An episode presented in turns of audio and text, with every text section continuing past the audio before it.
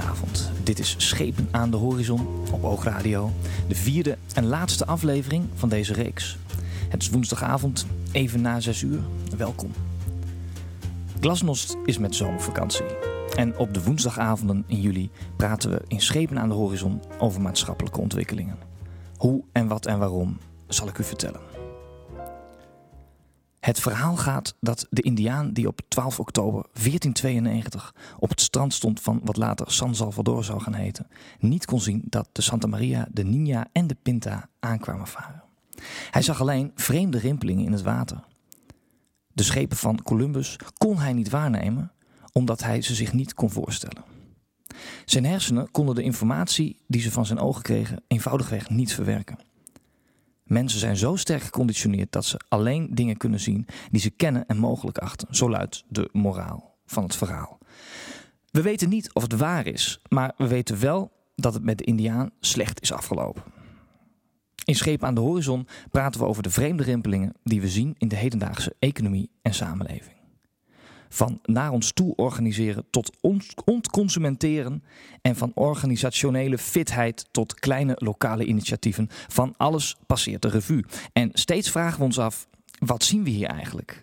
En vooral, wat zien we niet? Maar het komt wel recht op ons af. Vandaag bottom-up en do-it-yourself. Ontconsumenteren en de rol van technologie in dit alles. Mijn naam is Maarten Brons en naast mij zitten Lieke de Vries en Ronald Mulder. Welkom. Goedenavond. Goedendag Maarten. Ja, uh, weg van de grote systemen, terug naar bottom-up, particulier en lokaal. Wat mensen op kleine schaal uit eigen beweging voor elkaar kunnen doen en voor elkaar kunnen krijgen. Uh, is dat niet erg romantisch en hippieachtig? Ja, een beetje misschien wel, maar is niet zo erg, toch? Nou ja, het staat mis mee. Het, um, nee, is gezellig. Denk, ik denk wel dat er een verschil is. Tenminste, eh, eh, zelfs ik heb dat niet heel bewust meegemaakt, hippie tijd. Maar um, ik heb het idee dat, dat, dat hippie vooral uh, ergens tegen waren. Hè, tegen het systeem en zich daarvan afkeerden. En in een commune gingen wonen. Um, en nu is het volgens mij niet alleen maar dat... dat we de grote bedrijven niet aardig meer vinden. Of dat we vinden dat ze het verknallen. Maar Um, dus ja, er zijn ook gewoon uh, manieren nu om het beter te doen. Om het uh, zelf uh, kleinschaliger beter te doen. Um, ik denk dat crowdfunding het, het, mooiste voorbeeld is misschien wel. Dat um, vroeger als je geld nodig had voor je bedrijf of je initiatief... dan kon je bij de bank een lening krijgen. Nou, tegenwoordig kan dat in theorie nog wel, maar in praktijk niet meer. Maar met zo'n banklening heb je alleen maar geld. Die bankier die kijkt dan naar je businessplan en knikt een beetje moeilijk. En nou ja, dan weet je dat hij er vertrouwen in heeft. Maar als je op kickstarter.com jouw idee pitcht en um, daar mensen vraagt om dat te onderschrijven, um, dan is dat ook meteen marktonderzoek. Want uh, ja, als niemand dat ziet zitten, dan weet je dat je het beter niet kan gaan doen. Um, en als het wel slaagt, dan heb je ook uh, je eerste fans. En als uh, de pers het oppikt of weblogs, dan heb je ook meteen je eerste uh, publiciteit, hè, je eerste marketingcampagne. Dus je krijgt. Uh, het is een veel slimmere manier om aan geld te komen. En daar heb je helemaal geen bank voor nodig. Nou, zo zijn er meer voorbeelden te verzinnen. Ja, die, die banken die gaan al die reclame niet voor je maken, denk ik. nee, nee, nee, nee. Die doen alleen maar, die doen alleen maar in geld. En ja, sommigen zeggen dat ze ook ideeën hebben, maar dat is niet zo. En we hebben er een, je noemt Kickstarter. Maar uh, in Nederland hebben we er ondertussen ook best een hoop uh, platformen die dat heel goed doen. En die zijn ook redelijk gevarieerd. Voor de kunst is er een die heel specifiek natuurlijk voor de kunstwereld bedoeld is. Maar um, Now is er ook een. En um, zo zijn er talloze eigenlijk. En daar zit um, heel vaak zit daar hetzelfde Nederlandse bedrijf achter. Ah, die de software daarvoor gebouwd heeft. En um, daar kun je echt een hoop informatie uh, gewoon nu al halen. En daar is al heel veel ervaring gedaan. Er was vorig jaar bij Fast Moving Targets ook een uh, specifieke. Of was dat nog dit jaar? Nee, vorig jaar. Um, uh, specifieke aflevering van. Hè, dat is dan een web-tv-radioprogramma. Um, gewend, gewijd aan crowdsourcing. En daar lieten ze ook zien dat uh, er ondertussen gewoon een soort van model duidelijk wordt. Dat wanneer je gaat crowdfunden, dat je ook ehm, binnen een bepaalde periode je doel moet zien te bereiken. Dat kan, moet niet al te lang duren. Hè? Dan raken we onze aandacht kwijt.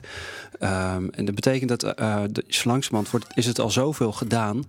dat je daar dus een hoop kennis um, voor in huis hebt. En dat je dat dus tegenwoordig heel um, gericht en heel succesvol kunt starten als het ergens op slaat. Ja, zeker. zeker de crowdfunding is echt de kinderschoenen wel voorbij. Daar zijn dus zoveel ervaring mee opgedaan dat uh, um, daar hoef je niet meer te pionieren. Dus gewoon, er zijn gewoon duidelijke do's en don'ts uh, voor. Kun je nog een ander voorbeeld noemen? Van dingen van onderaf kleinschalig ja. organiseren. Nou, we, volgens mij hadden we het in de eerste uitzending eventjes uh, ter sprake met de uh, de Thomashuizen. Hè, dat is een initiatief. Uh, uit, ja, ik, ik zei abusievelijk Maartenshuizen, maar ik bedoelde toen de Thomashuizen. Dat is bij deze gecorrigeerd. Dat komt vaker voor. Wat? dat jij Thomas wordt genoemd. Nee, um, uh, kleinschalig initiatief, ook volgens mij ooit begonnen omdat ouders hun eigen kind met een verstandelijke handicap, toen die eenmaal ouder dan 18 was en niet goed ergens kwijt konden, die hebben toen een huis gekocht en nou, gaan we dat zelf doen. Um, nog zeven plaatsen daar aangeboden. Dat heeft inmiddels is volgens mij over de honderd aantal Thomashuizen. En elk huis heeft een, een ondernemerspaar wat de boel daar runt. Het is een soort van franchise-formule. En uh, maximaal acht uh, verstandelijk gehandicapten, of mensen met een verstandelijke beperking, moet je tegenwoordig zeggen, die daar dan uh, die daar wonen. Um, en dat, ja, het, het leuke is dat die cliënten die zijn blijer dan in grootschalige verzorging. Um, en het, het kost uiteindelijk minder. Het is efficiënter dan de, ook dan de grootschalige zorg. Er zijn er honderd van en het heeft nu een, meer dan honderd. En er is een soort van verwant initiatief. Volgens mij ook van de, dat dezelfde mensen daarachter zitten. De herbergier heet dat, maar dat is gericht op een andere doelgroep. Uh, ouderen met uh, dementie of Alzheimer. Die op dezelfde manier dan een kleinschalige woonomgeving krijgen. Dat, ja, het is beter en het is goedkoper. En er komt geen, uh, geen, geen grote verzekeraar of zorgmammoet aan te pas. Waar nog een hoop achter de aan de strijkstok blijft plakken. Zou kunnen, ja. Net als bij broodfondsen. Dat is iets waar we het ook al eerder over gehad hebben. Dat, ja, sorry, ik was, ik was oh, heel druk aan het twitteren. Want ehm, er zijn een aantal linkjes naar de onderwerpen die Ronald net noemde, die ik eventjes nog wil tweeten. Ja, maar het broodfonds is precies zo. Um, broodfondsen gaat over arbeidsongeschiktheid. Daar kun je al decennia lang uitstekend voor verzekeren bij alle reguliere verzekeringsmaatschappijen. Maar dat kost je klauwen vol met geld. En als je zelfstandig ondernemer bent, dan trekt dat zo'n zware wissel op uh, de inkomsten die je hebt en uh, je totale balans.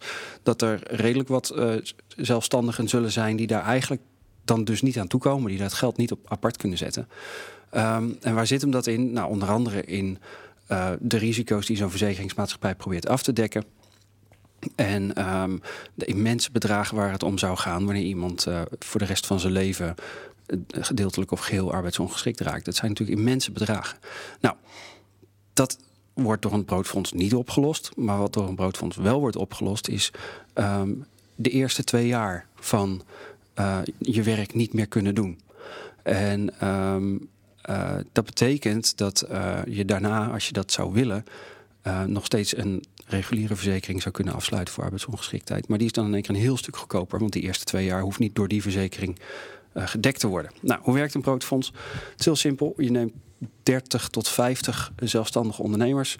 Die gaan in een vereniging bij elkaar zitten. Um, ze stoppen elke maand ieder een aantal tientjes in de pot. En wanneer iemand um, door ziekte bijvoorbeeld tijdelijk zijn werk niet kan uitvoeren, dan meldt hij dat bij het bestuur van de vereniging. En de vereniging uh, zegt dan, nou, dan krijg jij een uitkering. En als, die, uh, als dat broodfonds uit 40 mensen bestaat en deze persoon heeft zich bijvoorbeeld ingeschreven voor een bedrag van 1000 euro per maand, dan krijgt hij dat dan dus gedeeld door 40 krijgt hij 40 stukjes die samen 1000 euro maken, overgemaakt op zijn rekening voor elke maand dat hij ziek is. En dan op een gegeven moment meldt hij zich weer beter. Nou, vanaf dat moment uh, gaan die stukjes uh, niet meer naar deze persoon toe, maar gewoon naar de spaarrekening van ieder van de deelnemers. En wat doet dat? Dat zorgt ervoor dat je dus als zelfstandig ondernemer met nou ja, bedragen tussen de vijftientjes en de 100 euro per maand ehm, het risico afdekt dat, dat je een keer een been breekt of ergens uh, hard onderuit gaat en vier weken lang je werk niet kan doen. Maar dat je dan dus wel dat basisbedrag, meestal 1000, 1500 of 2000 euro, ehm, veilig hebt. En dat wordt dan gecoverd door die groep. Ehm, en die groep die houdt elkaar natuurlijk een beetje in de gaten. Want als je met zo'n klein clubje bent, dan heb je het snel genoeg door wanneer iemand de boel zit te flessen. En dan word je daar gewoon op aangesproken. Je, kent elkaar en dat, dus het werkt goed. Ehm, omdat het klein is. Hè, dat, uh, de, de, de microkredieten, de echte oorspronkelijke microkredieten in Zuidoost-Azië, die werkten ook. Uh, ook door dat er sociale controle aan was toegevoegd. Hè. Een ondernemer of onderneemster meestal leende geld, maar vier mensen uit haar omgeving die tekenden ook voor de lening. Uh, dus ja, die uh, zien er dan op toe natuurlijk dat iemand dat geld niet gaat verbrassen, maar dat hij uh, dat investeert en dat die lening terugbetaalt. Anders dan moet ze het namelijk zelf terugbetalen. En dat, uh, maar de, en dat Thomashuis, dat werkt ook omdat het kleinschalig is. Daar, en dat kan je dan misschien nog wel onder hippie-achtig scharen, die dingen. En maar Kickstarter is wereldwijd. Dat crowdfunding, dat is juist uh, moderne technologie wordt ingezet, uh, namelijk internet, om iets te doen wat vroeger al kleinschalig gebeurde. Je kon natuurlijk altijd wel geld lenen van je ooms en je tantes. En, uh, maar nu kan je wereldwijd fans zoeken voor je product. En dat soort gelijks gebeurt natuurlijk ook wel in de muziek al een tijdje. Daar weet Liekle veel meer van dan ik. En maar de, als je erin slaagt om uh, jouw fans, over, die over de hele wereld verspreid zitten, eh, potentiële fans, om die te bereiken, dan heb je geen platenmaatschappij uh, meer nodig. Ehm, ik weet niet meer wie, maar vast Kevin Kelly of zelf Clay Shirky of een of andere guru die heeft gezegd: duizend echte fans heb je genoeg om van te leven. Kevin Kelly, ja. en um, Later is dat in Nederland een beetje aangepast naar duizend echte fans per bandlid. maar het sommetje is eigenlijk heel simpel. Als jij duizend mensen hebt die uh, gedurende het jaar ieder 100 euro aan jou en jouw muziek zou willen uh, uitgeven, dan heb je een omzet van 100.000 euro. Als je het een beetje slim speelt, dan kun je daar gewoon uh, van wonen en van leven. Um, en de grap is natuurlijk, het is de wet van de grote getallen. Om duizend true fans te hebben, moet je een, een, een, veel groter casual, toevallig publiek hebben, een naamsbekendheid. Um, maar die, uh, dat zijn een soort van concentrische cirkels die uh, de dichtst bij de kern zijn ze het meest betrokken. En daarbuiten is steeds een beetje minder. Maar dat is een soort, nou, zoals je een steen in de vijver gooit en de rimpelingen. God, we zijn terug bij ons thema. Uh, naar buiten ziet uitwaaieren. Zorgt die, die harde kern uh, van fans, die, uh, die toetert ook altijd door wat jij doet. En die hebben het daar graag over, want ze zijn betrokken. Waardoor de kans weer redelijk groot is dat die volgende kring geraakt wordt. En nou, dan zal er eens een keertje eentje zeggen: Goh, zo leuk. Nou, wil ik ook wel een keer wat geld uitgeven of de show bijwonen of wat dan ook. Um, en zo verder naar buiten.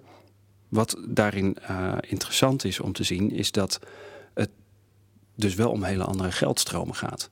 Het gaat niet meer over uh, artiesten die um, een contract krijgen van een platenmaatschappij en een voorschot van een ton om uh, op te maken en we zien je nog wel een keertje terug. Uh, maar die bedragen die druppelen dus met losse euro's tegelijkertijd binnen van nou, de downloads via Bandcamp, de kaartjes die verkocht worden, een cd'tje, een t-shirtje. En daar zit nog wel een grote uitdaging. Dat zijn we ook niet meer gewend. Uh, want we waren gewend aan geld lenen en, en kredieten en, en dat soort zaken.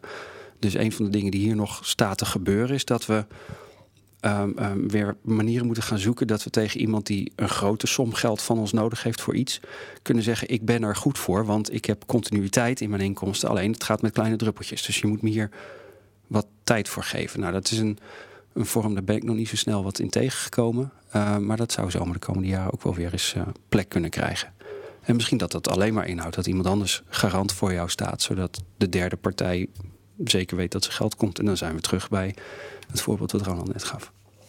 Ja, maar allemaal voorbeelden van, van onderaf eh, redelijk kleinschalig dingen organiseren zonder dat je de multinationals uh, nodig oh, hebt. Ik uh, schenk even een glaasje water. Ja, ik heb het echt heel veel dorst. Dat is ook heel verstandig met dit weer. Liekle schenkt even een lekker glaasje water in. Heel wijs. Sorry hoor. Ja. Ehm, volgens mij zit ook een. eh, nou, ik, ik heb eigenlijk nog wel een andere vraag. Ehm, want zoals zo'n eh, zo'n microkrediet eh, en een Thomashuis en voor de kunst, dat, zijn toch nog wel voorbeelden waar bedrijven achter zitten. Of hoe moet ik dat nou zien? Nee, ja, het, nou, het worden misschien bedrijven, omdat dat eh, in deze tijd de beste manier is om zoiets te runnen. Maar het gaat om ondernemerschap, om mensen die een probleem zien en een manier bedenken om dat op te lossen. Ja, eh, het is een groot, groot verschil tussen, eh, tussen eh, bedrijven. We hebben er eigenlijk in het Nederlands geen goede woorden voor. Hè? In, um, in, in, in Engels, Amerikaans zeg je zo'n groot bedrijf, dus een, een, corporate, een corporation. En dat is heel iets anders dan een entrepreneur. Of, ehm, en ehm, in het Nederlands hebben we het dan over MKB en, en grotere bedrijven. En waar de grens dan precies ligt, is dat een beetje moeilijk. Maar dat. ehm, Nee, het wordt wel bedrijfsmatig aangepakt, al die eh, initiatieven. Maar dat is gewoon eh, ja, eh, een manier om dingen voor elkaar te krijgen. Oké. Ehm, ik denk dat wij even naar een liedje gaan luisteren. Dit is nog steeds Scheep aan de Horizon. Bij Elk Radio het zomerdiscussieprogramma over actuele en toekomstige maatschappelijke thema's. Tweet met ons mee op Twitter met de hashtag SADH. Dan gaan we nu eerst luisteren naar de Cloud Atlas finale. Deze muziek speelt een bijzondere rol in de verfilming uit 2012 naar het boek van David Mitchell. De componisten zijn Klimek Hal en regisseur Tom Tykwer. Of is het toch de muziek van Robert Frobisher?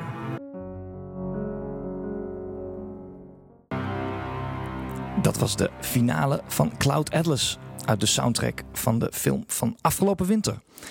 Welkom terug bij Schepen aan de Horizon. Mijn naam is Maarten Brons en vanavond praat, praat ik met Liekle de Vries en Ronald Mulder over hoe we toch weer dingen zelf moeten gaan doen. En dat gaat dus over invloed uit- uitoefenen en het naar ons toe organiseren. En mannen, wat voor rol speelt nou de technologie en dan vooral het internet eh, daarbij? De, de rol van de grote facilitator natuurlijk. Ehm, dankzij het internet eh, en de technologie die daar dan weer eh, aan toegevoegd wordt, ehm, kunnen al die mensen, al die individuen elkaar vinden op die gedeelde onderwerpen.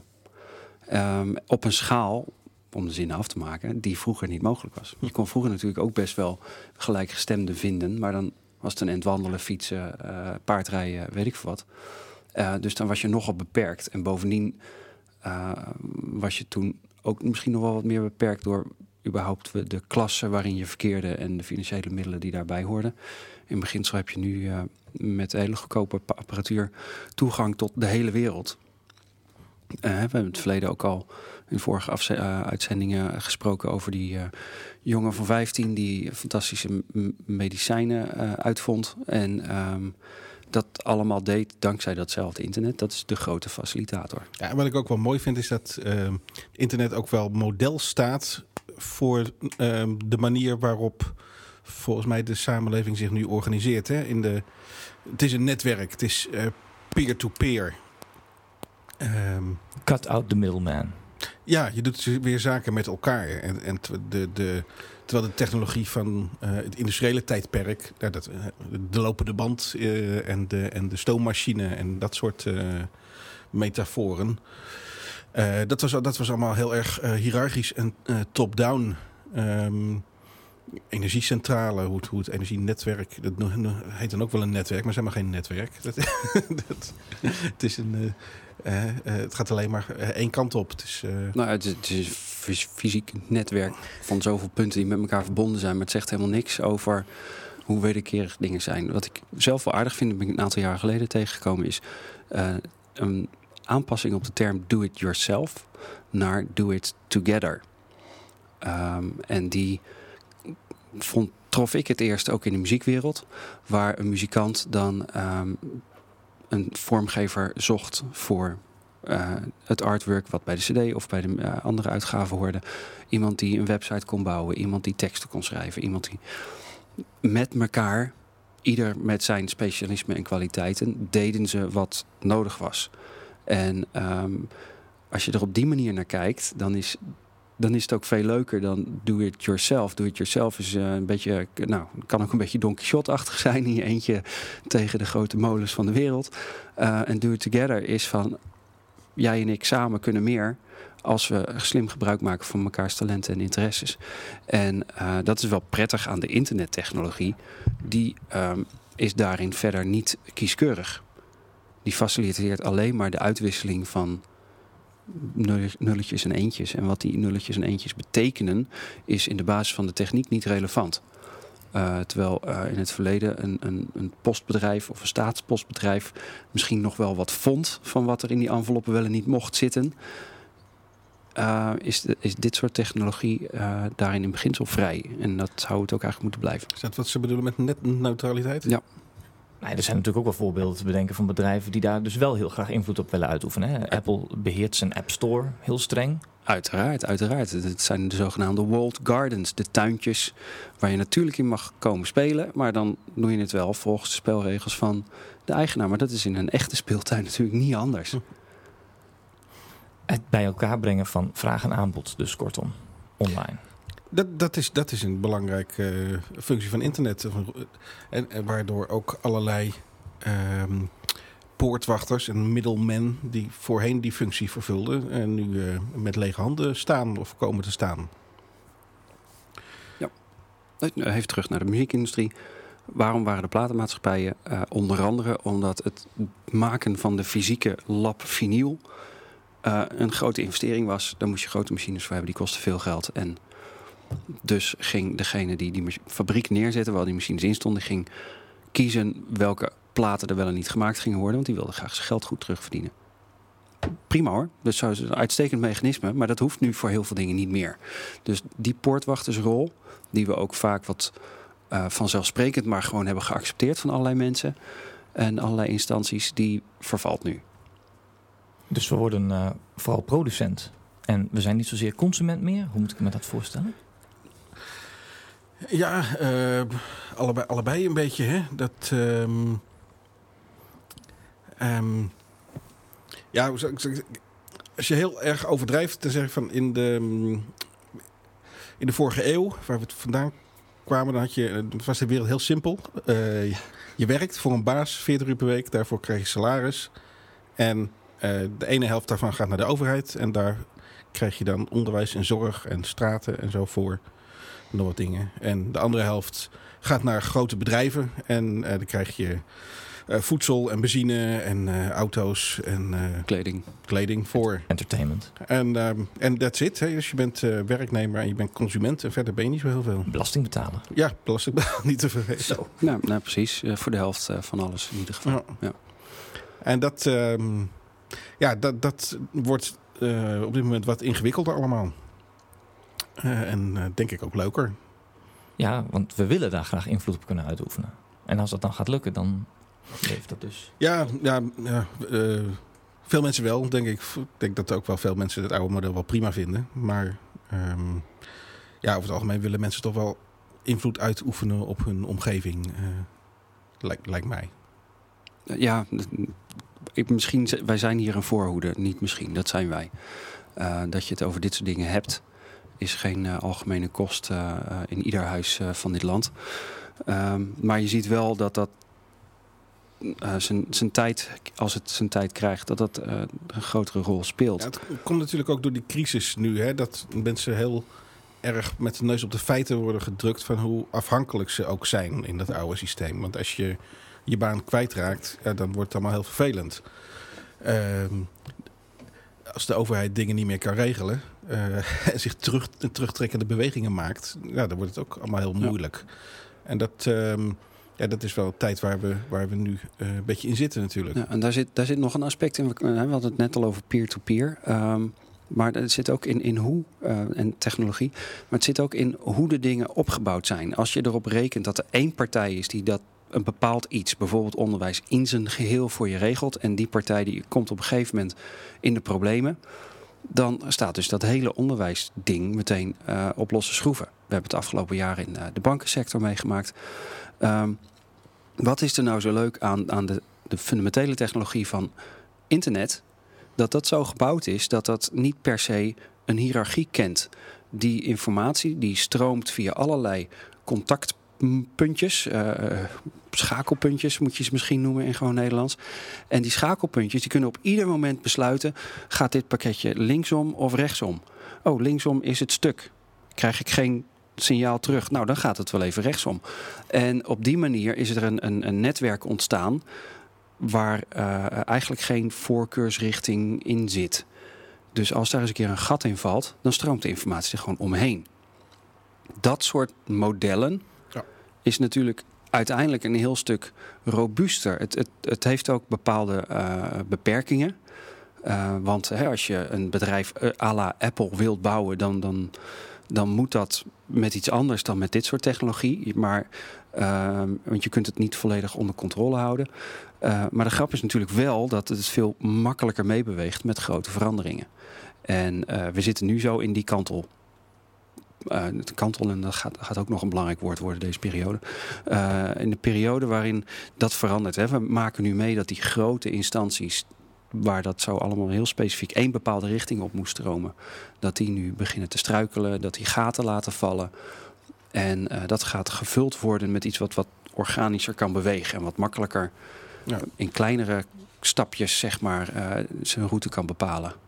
Dat klinkt misschien een beetje abstract, maar dat is um, hè, net wat Likle zegt. Als zo'n groot systeem kapot gaat, dan is het ook helemaal kapot. Uh, als, ja. Dat vind ik bijvoorbeeld ook interessant aan uh, Bitcoin. Ik weet, dat, dat, gaat wat ver om dat even een paar minuten uit te leggen. Denk maar dat. Um, digitaal geld. Digitaal ja, geld. Decentraal vooral. En, uh, en decentraal. Het wordt. Het wordt gedolven um, op, een, op een virtuele manier. Er, dus er is niet iemand die het uitgeeft. Er is geen bank. Het is, uh, het is alsof je digitale goudklompjes uh, in je telefoon hebt zitten. waarmee je gewoon elkaar betaalt zonder dat een bank dat faciliteert of registreert. Dus er is ook geen bank die kapot kan gaan of failliet kan gaan. Of, uh, dat, iedereen heeft zijn geld zelf bij zich als het ware. Dat geld kan niet. Het systeem kan niet kapot. Ja, je kan je portemonnee kwijtraken. Net als met echte goudklompjes ben je het dan kwijt. Maar dat is het ergste wat er kan gebeuren ongeveer. En dat, dus ja, je krijgt wat schokbestendiger uh, systemen op die manier, als je dat systemen kan noemen. Maar denk je nou dat de bitcoin heel gangbaar gaat worden de komende tijd? Ja, dat weet ik niet. Dat, um... dat we daar echt mee gaan betalen op de markt? Of bij de supermarkt? Um, het zou kunnen, maar het kan ook best een opvolger zijn of weer een opvolger daarvan. He, dit, dat is nog wel, dit is nog wel een, een, uh, iets wat een beetje in de kinderschoenen staat. Ik, uh, ik denk dat het heel ver vooruit loopt. Um, maar ik denk dat het heel relevant is om het goed in de gaten te houden. Um, zelfs als het marginaal blijft. Omdat het inderdaad een, een soort van stijloefening is. Uh, en, een rimpeling. Een, een rimpeling, uh, maar eentje die als die goed werkt en als we daar vertrouwen in krijgen, ontzaglijk veel mogelijk maakt. Uh, want dan heb je, um, de, je moet gewoon, om, dat, om bitcoin te kunnen accepteren als betaalmiddel, moet je het traditionele beeld van hoe een bank uh, geld maakt of hoe een overheid geld maakt, dat moet je een beetje los kunnen laten.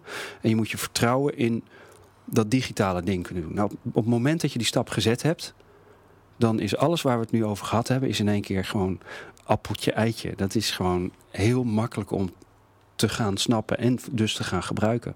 Nou, gaat dat makkelijk? Ik weet het niet. Uh, het zal sowieso nog wel wat tijd duren, maar als dit je ook maar half interesseert, dan is Bitcoin een hele interessante uh, voorloper van wat er verder nog uh, kan komen. En iets, iets anders uh, in, in termen van technologie, wat er enorm zit aan te komen: 3D-printen. Ja, ja, spannend. Oeh. Dat, um, ja, dat, dat kan ongekende implicaties hebben, omdat je.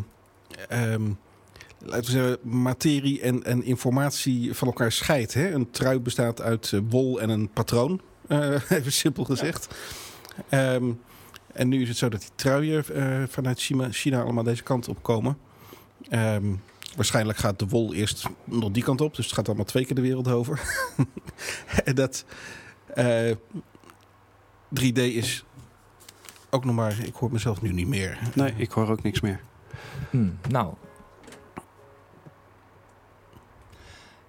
Ehm, Dat ja, volgens mij krijgen we een kleine eh, technische storing. Ja. Eh, ah, daar zijn we weer. Mooi. Eh, wij hadden ons, ons stemgeluid niet meer op de koptelefoon. Ehm, we waren bij de 3D-printers. Ronald, wat vertel je over het, het heen en weer schepen van materie en het scheiden van materie en informatie? En informatie. Ja, dat, ehm, nee, ik zei, eh, wol eh, eh, gaat naar China en komt dan Australië weer terug. Je, je kan je ook voorstellen dat je die wol hier houdt en in een soort van 3D-printer, breimachine-achtig ding stopt.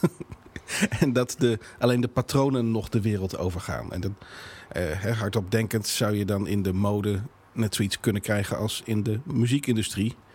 Eh, dat de eh, ontwerpers geen ehm, bedrijven meer nodig hebben om ehm, spullen aan hun klant, eh, hun ideeën aan hun klanten te leveren. Dus ehm hoe weten ze allemaal? Dan Eh, download je gewoon de laatste Jean-Paul Gaultier. Ja. en die eh, stuur je naar jouw breimachine, kledingprinter. En dan komt hij eruit. Ja, en die, die breimachine kledingprinters of andere 3D-printers, die hoef je nog niet eens ook thuis te hebben staan. Maar die kunnen ook eh, op Nee, lokale ja, plekken in steden. Het ligt eraan hoe groot en hoe duur die dingen zijn en hoe gespecialiseerd. Ehm, als dat vrij duur, vrij groot en vrij gespecialiseerd is, dus dat je er een ba- hele batterij van moet hebben om eh, alles wat je nodig hebt te printen, dan, ja, dan kan je je voorstellen dat, dat, per, dat er per wijk een, eh, eh, een printshop is. We hebben, we hebben nu al eh, op verschillende plekken in Nederland een zogenaamde Fab Lab. Wat afgekort Fabrication Laboratory eh, betekent. Ehm, overgewaaid uit de Verenigde Staten. Daar staat dit soort apparatuur al eh, en is in beginsel beschikbaar voor allerlei mensen die er wat mee willen doen. Dus echt hele goede grote 3D-printers. eh, die heb je in een paar verschillende manieren, een paar, paar verschillende stijlen. Hebben ze er twee van staan. Een grote lasersnijder, een computer met toegang tot allerlei open source vormgeving en eh, constructieinformatie. Arduino software om eh, je eigen ehm, apparaten, domotica mee in elkaar te knutselen, ook allemaal open source. Dat is daar al toegankelijk. En ehm, ik denk dat bibliotheken er bijvoorbeeld ook goed aan zouden doen om eens te kijken of ze niet op die manier zichzelf een rol in deze nieuwe tijd zouden kunnen geven, om dat soort dingen toegankelijk te maken. Nou, dan is dat dus mooi dat eh, de bibliotheek en het Fab Lab samen in het forum kunnen gaan zitten. Nou, laten we het daar nou even niet over hebben. Maar verder wel, wel, wel, ja.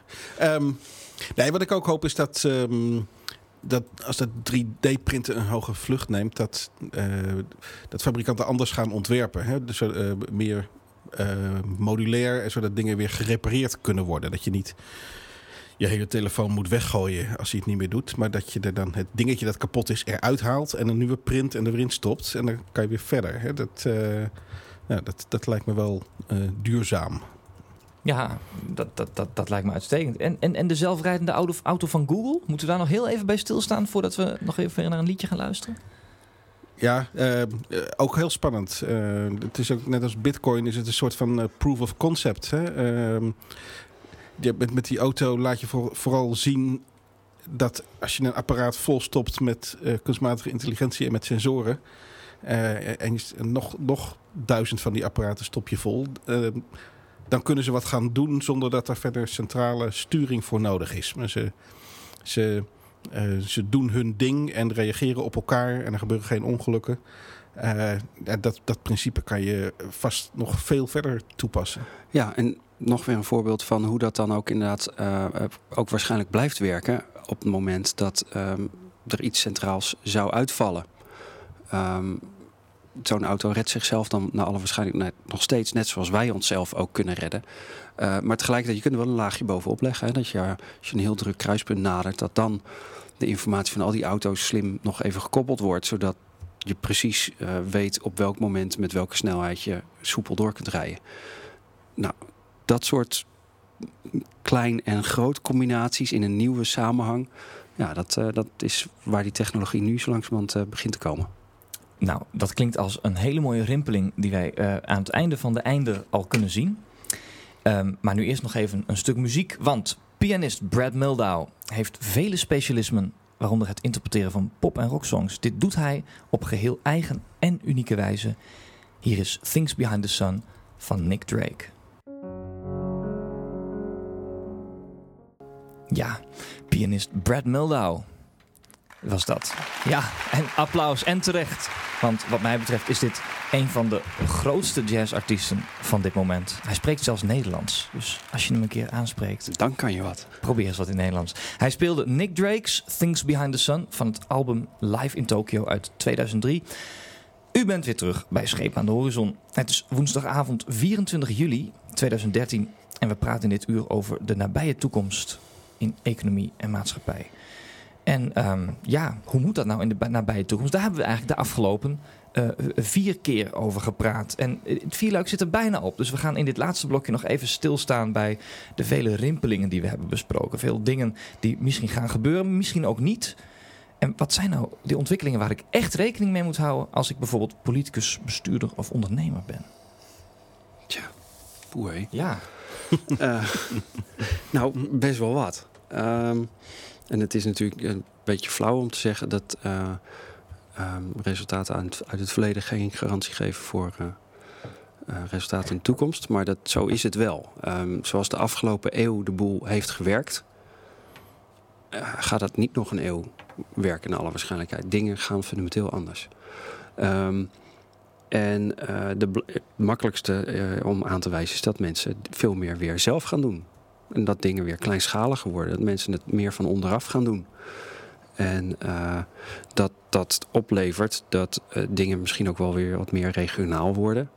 En dat eh, er dus ook misschien wel verschil ontstaat binnen regio's. Dus dat je binnen Nederland misschien straks wel weer meer variatie ziet in hoe dingen opgelost worden. Ja, en dat is ook wat het voor het, het, eh, het liedje, zei ik bijna oneerbieden. Nou, het, het- ehm, het is in zekere zin een liedje. Even ook over de rol van technologie. Hè. De internet als model, ehm, decentraal, eh, heel, een, een netwerk.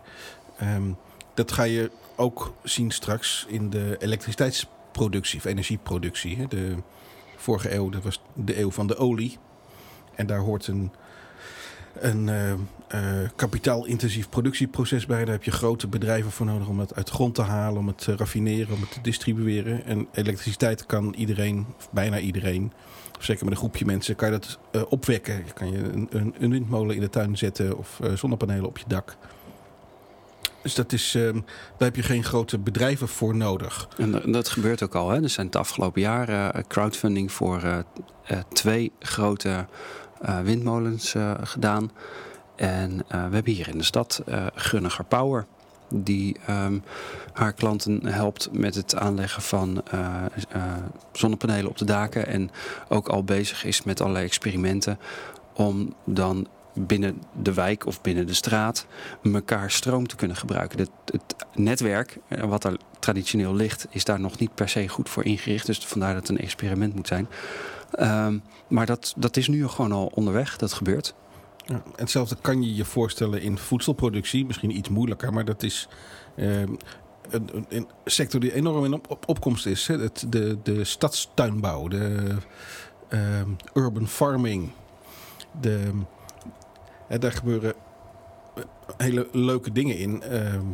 Op daken wordt, op platte daken wordt van alles verbouwd. Mensen willen graag weer weten waar hun voedsel vandaan komt. Ehm, we hebben afgelopen weken dat, dat Monsanto-verhaal eh, allemaal eh, kunnen volgen natuurlijk. Die eh, bepaalde... Ze willen nu de broccoli patenteren, was het laatste wat ik las. Ehm, ja, dat, dat, dat geeft een naar gevoel. Zelfs bij mensen die normaal niet zo van de hippie-achtige toestanden zijn. Ehm, dus... En ja, je moet natuurlijk ook weer niet hebben dat eh, iedereen in zijn achtertuin zijn eigen eten verbouwt. En daar, de- dat, dat lijkt me ook niet een optimale situatie. Dus er zal daar ook We hebben wel het vorige keer ook over gehad. Hè? Dat- Daar heb je misschien zelf ook niet altijd de tijd voor of de zin in of de aanleg voor. Maar dan ga je dus weer do it together doen. Precies. Jij houdt van tuinieren, ik kan iets anders heel goed. En samen maken we daar een interessante combinatie van. Ja, er liggen ook van die enorme eh, eh, grasvelden tussen eh, rijen portiekflats. En eh, een paar vrienden van mij die wonen daar in de Gelderse Roosstraat. En die hebben dus dat ook zo opgezet. Een deel van dat grasveld is nu dus een, een akker met, eh, ja, met gewassen die ze zelf... Ja, heel mooi. en Kijk, je moet, je ook. moet ook denken van eh, eh, crisis. Je, wordt, eh, je bent gewend om de, eh, de helft van alles eh, bij grote bedrijven te kopen. Heb je geld voor nodig. Je wordt werkloos. Eh, en dan heb je dus een probleem. Als je je nou voorstelt dat je je huis in eigendom hebt, hè, dat het niet van de bank is, maar echt van jou. En dat je je eigen energie produceert, dat je eigen voedsel produceert. Of met, een, met, met de buurt of met een groepje mensen. Eh, dan is het opeens veel minder erg als je eh, geen baan meer hebt. Hè? Want dan heb je veel lagere vaste lasten. Je wordt daar veel. Dat is misschien wel een vorm van vrijheid. eh, die mensen wel heel interessant gaan vinden de komende tijd. Autarkie. Ja, Is, eh, dat is daar de term voor. Dat je, ehm, ik lees het voor van Wikipedia, ehm, ook wel ge- ge- genoemd de gesloten staatshuishouding, eh, gesloten economie. Dat je het zelf kunt doen, dat je zelfvoorzienend bent. Ja, en het leuke van deze tijd is natuurlijk dat je dat kan combineren met eh, wereldwijd je muziek verkopen. Of eh, eh, wereldwijd via Etsy de babykleertjes die je breidt. ja, of een ontwerp voor een 3D-printer. Eh, precies. Hè, dus dat, je, dat de lokale samenwerking kan je combineren met toch in een wereldwijd netwerk opereren. Dat, nou, dat geeft hele nieuwe mogelijkheden. vergeleken met alleen maar naar de winkel gaan als je iets nodig hebt. Ja, en mensen die nu opgroeien, die beseffen zich denk ik ook dat zij allerlei zaken wel zelf moeten regelen. Want de, de overheid doet, doet dat niet voor ze en de werkgever ook niet. En ja, er is geen pensioen. Nou ja, dat, dat, eh, ik heb volgens mij in een eerdere uitzending al eens gezegd. Als ik nu 18 was, ja, dan zou ik eh, misschien wel heel cynisch in het leven staan. Hè? Of in ieder geval niet heel optimistisch misschien. Omdat je, je ziet aankomen dat de overheid trekt zich steeds verder terug. De pensioenleeftijd gaat van 65 naar 66 naar 67. En je ziet aankomen dat tegen de tijd dat jij 67 bent, dat hij dan 75 is of zo. Dus of dat, eh, helemaal geen pensioen meer. hè? of helemaal niet meer bestaat. Geen Dus- pensioen meer. En dat zal dan ook niet meer in de dikke vandalen staan, het woord Ja. pensioen. Hè, De overheid maakt één grote terugtrekkende beweging eh, van, van, eh, uit, uit de kinderopvang, uit de studiefinanciering, uit de zorg. ehm, eh, dus de, ja, je zult steeds meer zelf moeten regelen. Dat als je er niet uitkijkt. Dat, en dat kan ook niet anders, want het is anders niet te betalen. Dat, eh, maar dat, eh, ja, daar, daar, eh, dus de mensen moeten, mensen die nu opgroeien, ja, die moeten ook wel over andere modellen gaan nadenken. Wil je daar een boek over schrijven, Ronald? Lijkt je dat niet mooi? Misschien wel, misschien wel. Zou ook werken. Ja. Ja, maar goed, eh, iemand moet het doen. Want dit, dit zijn wel de onderwerpen waar ook een hoop vragen nog over zullen blijven bestaan. Het, we, we hebben nu deze vierde aflevering eh, eh, bijna afgerond. We hebben er een boel over gezegd. Maar dit gaat nog jaren door. Ehm, eh, om, om meerdere redenen. Ten eerste moeten we er nog meer van eh, leren kennen. Meer van onderzoeken. Meer mm, leren kennen wat wel en niet werkt. Maar er zullen ook gewoon in de komende jaren nog weer hele nieuwe groepen mensen bijkomen voor wie dit eh, eh, nieuw gaat zijn. Die nog niet er zo direct mee in aanraking komen op dit moment. Maar ergens in de komende jaren wel. En dan moet dat verhaal ook weer verteld worden. En nou, dan is een goed boek altijd wel prettig om eh eventjes erbij te kunnen Ja, ja, pakken. nou, vooruit dan maar. Oké. Ah, it's on the record. Yes. Ehm, dit is dus een, een kantelpunt, of een, een kantelperiode, een hele, hele spannende tijd. Wat vertellen wij onze kleinkinderen dan eh, over deze tijd? Wauw. Als de kleinkinderen zijn dan ook, hè? Nou ja, of, of leenkleinkinderen. De generaties en na, on- nichtjes. na, na, ja. Wat we ze vertellen? Nou, dat, dat we ehm, onszelf weer eh, gingen terugvinden. En ehm, dat we verlost raakten van het juk van de grote bedrijven. Dat dat ehm, ook wel een beetje spannend was. Want er was een heleboel geregeld. En er was een heleboel heel comfortabel. Ehm, eh, maar dat we daar eh, eh, onszelf prima doorheen geslagen hebben. En dat we ehm, op kleinere schaal, meer menselijke maat... dingen zijn gaan doen. Maar dat we tegelijkertijd ook wel gewoon wereldwijd opereerden. En dat het heel vanzelfsprekend werd dat je en met een paar talen eh, eh, machtig, eh, dat je een paar talen machtig was. En dat je dan dankzij eh, het internet en al die technologie alles kon doen wat je wou. Ja, ja, misschien kijken we hier eh, over eh 50 of eh, 100 jaar, dan kijken we zelf niet meer. Maar eh, is, dit, is dit een periode die later vergeleken zal worden met de industriële revolutie of zelfs eh, de renaissance? Echt een, een omslag in het eh, eh, denken, een nieuw eh, paradigma. Dat zou zomaar kunnen. En misschien ook niet. Hè. Misschien als je het op nog grotere tijdschaal bekijkt, dan kijken we vooral terug op die 100 jaar die achter ons ligt. En dan zeggen we van ja, dat was toch wel een rare periode. Met al die grote bedrijven die maar dachten dat groei tot in de hemel kon. En zich nergens wat van aantrokken. Dat, uh, wat, wat dachten die mensen toen? Dan worden wij de nieuwe titaantjes, maar dan in de, vroeg, in de vroege 21ste eeuw. Ja, um, zijn er nog, nog, nog wat flinke uitdagingen die de komende tijd uh, voor ons liggen? Nou, we hebben onszelf wel in een aantal moeilijke hoeken georganiseerd. Hè. De, de woningmarkt is echt heel erg ingewikkeld. De manier waarop die in Nederland werkt en in een aantal andere landen maakt het echt heel moeilijk om daar van de grond af aan uit jezelf iets te gaan doen en, en echt bewegingsruimte te krijgen. Dat, dat, en dat gaat ook niet zonder dat het enorm veel pijn doet uh, veranderen. Dus dat is een hele flinke uitdaging. En daar moeten heel veel mensen heel veel bittere pillen gaan slikken, denk ik. Ja. Wil dat in beweging komen? Eens, eens. En uh, ja, een, een, hele grote uitdaging uh, um, is de, de overheid als de, de nationale de regering, de politiek. Um, de opkomst wordt bij elke verkiezingen lager volgens mij. Um, zit nog maar zit niet of nauwelijks boven de 50 procent. De, de legitimiteit van het bestuur dat boven ons is gesteld, dat, ja. dat, dat um, kalft nogal af. Hè? En dat, het helpt natuurlijk niet dat daar geen enkele visie te bespeuren is. Niks van uh, iets wat lijkt op antwoorden op de grote vragen die nu leven. Dat ze nou, niks gelukkig. beters te weten te verzinnen dan uh, dat we een groei van 3% moeten halen en een auto moeten kopen. Maar gelukkig hebben we wel een nationaal hitteplan. dat dan wel. Ja. ja. Nou, en tenslotte um, Europa. Ik ben zelf wel een hele grote Europa-fan. Maar hoe dat met die euro, met die euro gaat. Um, nou, het is, het is georganiseerd als een onomkeerbaar proces. Het kan maar één kant op en dat lijkt nu gewoon definitief stuk te gaan. Dus dat is ook wel echt heel spannend. Want daar um, halen wij ook ondertussen een deel van onze identiteit en onze samenhang uit. Als dat stuk gaat, dan uh, gaan we het nog wel even zien. Dus wie weet. Ja, we horen uh, Badlands al. Uh, de tune van Scheep aan de Horizon. Nog één eindoordeel. Voordat we uh, ja, de zomer verder gaan vieren. Moeten we optimistisch of pessimistisch zijn? Moet de Indiaan de schepen verwelkomen? Of moet hij hard het oerwoud inrennen? Ja, geen van beide, denk ik. Hij moet... Uh, um, nee, dat, dat, weet ik niet. dat die metafoor, die, uh, daar loop ik in vast. Die, die, heeft ook zijn grenzen.